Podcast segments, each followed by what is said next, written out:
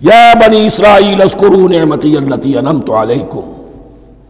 اے بنی اسرائیل اسرائیل کو سمجھ لیجیے، یہ مرکب لفظ ہے۔ اسر، اسی سے اسیر بنا ہے۔ اسیر جو کسی کا قیدی ہوتا ہے۔ ایل عبرانی میں اللہ کے لیے ہے۔ اور اسرائیل کا ترجمہ ہے اب عبداللہ، اللہ کا غلام۔ اللہ کے ساتھ بندھا ہوا، اس کی اطاعت کے۔ قلاتے کے اندر۔ تو یہ اسرائیل یہ لقب ہے حضرت یعقوب علیہ السلام کا۔ ان کے بارہ بیٹے تھے، بارہ بیٹوں سے جو نسل چلی وہ بنی اسرائیل ہے انہی میں حضرت موسیٰ کی بیست ہوئی اور تورات انہیں دی گئی۔ پھر یہ ایک بہت بڑی امت بنے۔ ان پر چار ادوار آ چکے تھے قرآن مجید کے نزول کے وقت۔ دو مرتبہ اللہ کی رحمت کی بارشیں ہوئیں، انہیں عروج نصیب ہوا۔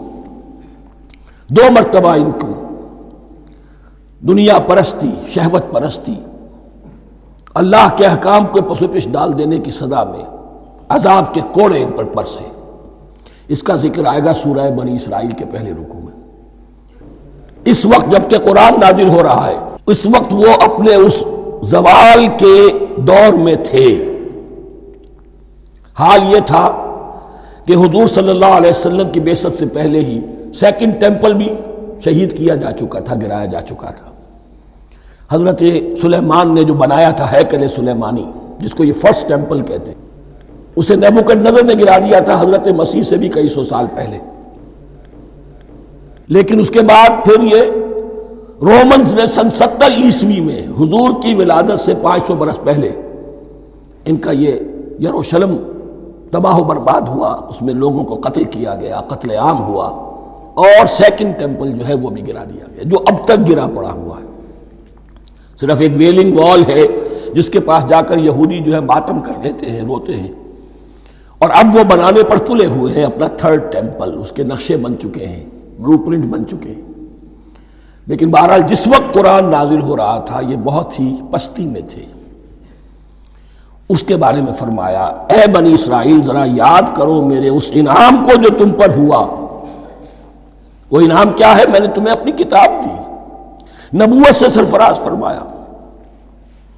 اپنی شریعت تمہیں عطا فرمائی۔ تمہیں داؤد، تمہارے اندر داؤد اور سلیمان جیسے بادشاہ اٹھائے۔ جو بادشاہ بھی تھے، نبی بھی تھے۔ وہ اوفو بے اور میرے وعدے کو پورا کرو تاکہ میں بھی اپنے وعدے کو پورا کروں۔ یہ وعدہ ہے جو کتاب استثناء جو ہے اولڈ ٹیسٹمنٹ کی۔ ڈیوٹرانومی اس کے اٹھارہویں باب کی آیت نمبر اٹھارہ اور انیس میں ہے۔ حضرت موسیٰ سے خطاب کر کے اس میں اللہ نے یہ الفاظ فرمائے، میں ان کے بھائیوں میں سے تیرے مانند ایک نبی برپا کروں گا اور اس کے منہ میں اپنا کلام ڈالوں گا اور وہ وہی کچھ بتائے گا جو میں اس سے کہوں گا۔ یہ گویا کہ حضرت موسیٰ علیہ السلام کی امت کو بتایا جا رہا تھا کہ نبی آخر الزما آئیں گے۔ اور تمہیں انہیں قبول کرنا ہے۔ قرآن مجید میں اس کا بڑا تفصیلی ذکر سورہ آراف میں آئے گا انشاءاللہ۔ لیکن یہاں فرمایا اوفو بے آہدی اوف بے آہدی کم تم میرا عہد پیرا پورا کرو، میرے اس نبی کو تسلیم کرو، اس پر ایمان لاؤ، اس پر کی صدا پر لبیک کہو، تو میں تمہیں میرے انعام و اکرام اور بڑھتے چلے جائیں گے۔ وہ یا فرحمون، اور صرف مجھ سے ڈرو۔ وہ آمنو بما انزل تو مصدق لما معکم اور ایمان لاؤ، اس پر جو میں نے نازل کیا ہے، جو تمہارے پاس جو تورات ہے، اس کی تصدیق کرتے ہوئے آیا ہے۔ اس کے دو معنی ہے ایک تو قرآن تصدیق کرتا ہے تورات کی اور انجیل کی فی ہا ہدم و نور فی ہے ہدم و نور۔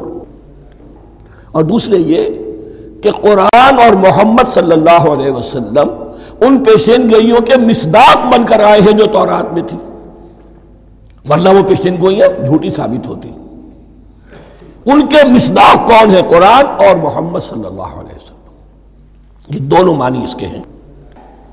وَآمِنُوا بِمَا أَنزَلْتُ مُصَدِّقًا لِمَا مَعَكُمْ وَلَا تَكُونُوا أَوَّلَ كَافِرٍ بِي اور دیکھو، تم ہی سب سے پہلے ان کا کفر کرنے والے نہ بن جاؤ۔ تمہیں تو سب کچھ معلوم تھا۔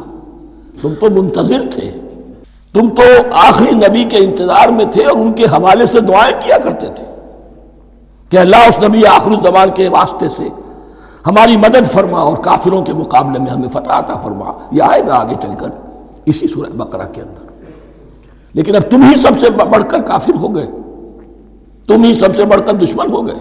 ولا تکون ولا کافر بھی ولا تشترو بے آیاتی سمن قلیلہ اور دیکھو میری ان آیات کے عوض حقیر سی قیمت قبول نہ کرو۔ یہ آیات الہیہ ہیں۔ ان کو رد کر رہے ہو؟ کس لیے؟ ہماری مسندیں، ہماری حیثیت، ہماری چودراہٹیں، کہیں ان پر کوئی آنچ نہ آ جائے۔ حقیر سی چیزیں۔ یہ صرف اس دنیا کا سامان، اس کے سوا کچھ نہیں۔ بلا تشترو بے آیاتی سمن قلیلا وہ یا فتقون اور صرف مجھ میں اس سے تقوی اختیار کرو۔ میرا تقوی اختیار۔ ولا تلبس الحق بالباطل وتكتم الحق وانتم تعلمون۔ اور نہ گڈمڈ کرو حق کے ساتھ باطل کو۔ اب چھپاؤ حق کو۔ ذرا حالے کہ تم جانتے ہو۔ یہ بات اچھی طرح نوٹ کر دیجیے جانتے بوجھتے کر ایک ہے مغالتے میں کرنا۔ وہ ضلالت ہے، گمراہی ہے۔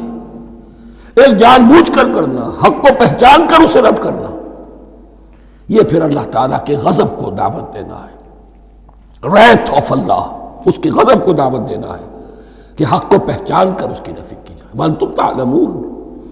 علماء یہود قرآن مجید میں آگے چل کر آئے گا۔ ایسے پہچانتے تھے محمد کو اور قرآن کو جیسے اپنے بیٹوں کو۔ یارفون کما یارفون ابنا ایسے پہچانتے جیسے اپنے بیٹوں۔ واقعی مسلاط وات زکا دیکھو، نماز قائم کرو زکات ادا کرو۔ ورکرو مار راکعین اور جھکنے والوں کے ساتھ جھکو۔ یہ اول تو رکو کو انہوں نے اپنے ہاں سے خارج کر دیا تھا۔ ثانین با جماعت نماز ان کے ہاں ختم ہو گئی تھی۔ ورکرو مار راکعین جماعت با جماعت نماز کی طرف اشارہ ہے۔ اتامرون الناس بالبر وتنسون انفسکم کیا تم لوگوں کو نیکی کا حکم دیتے ہو، تقوی کی پارسائی کی تعلیم دیتے ہو؟ میں کہہ رہا ہوں کہ اصل میں مخاطب کون ہے؟ علماء یہود۔ اس آیت سے ثابت ہو گیا۔ عالم ہمارا بھی جب بھی کھڑا ہوگا، اونچے سے اونچا آواز کہے گا، اعلیٰ سے اعلیٰ بات کہے گا۔ اکثر و بیشتر کا حال یہ ہے کہ ان کا اپنا کردار دیکھیے تو کوئی مناسبت ہی نہیں اس سے کہ جو وہ بات کہہ رہا ہے۔ جو لوگوں کو دعوت دے رہا ہے، اس پر خود عمل نہیں۔ تو یہی در حقیقت علماء یہود کا کردار بن چکا تھا۔ اتامرون الناس بالبر وتنسون انفسکم کیا تم لوگوں کو نیکی کا حکم دیتے ہو اور خود اپنے آپ کو بھول جاتے ہو؟ وانتم تتلون الکتاب اور یہ سب کچھ تم کر رہے ہو اس حال میں کہ کتاب پڑھتے بھی ہو، تورات پڑھتے ہو، صاحب تورات ہو۔ ہمارے بھی بہت سے علماء کا علماء سو جنہیں ہم کہتے ہیں، حال یہ ہو چکا ہے۔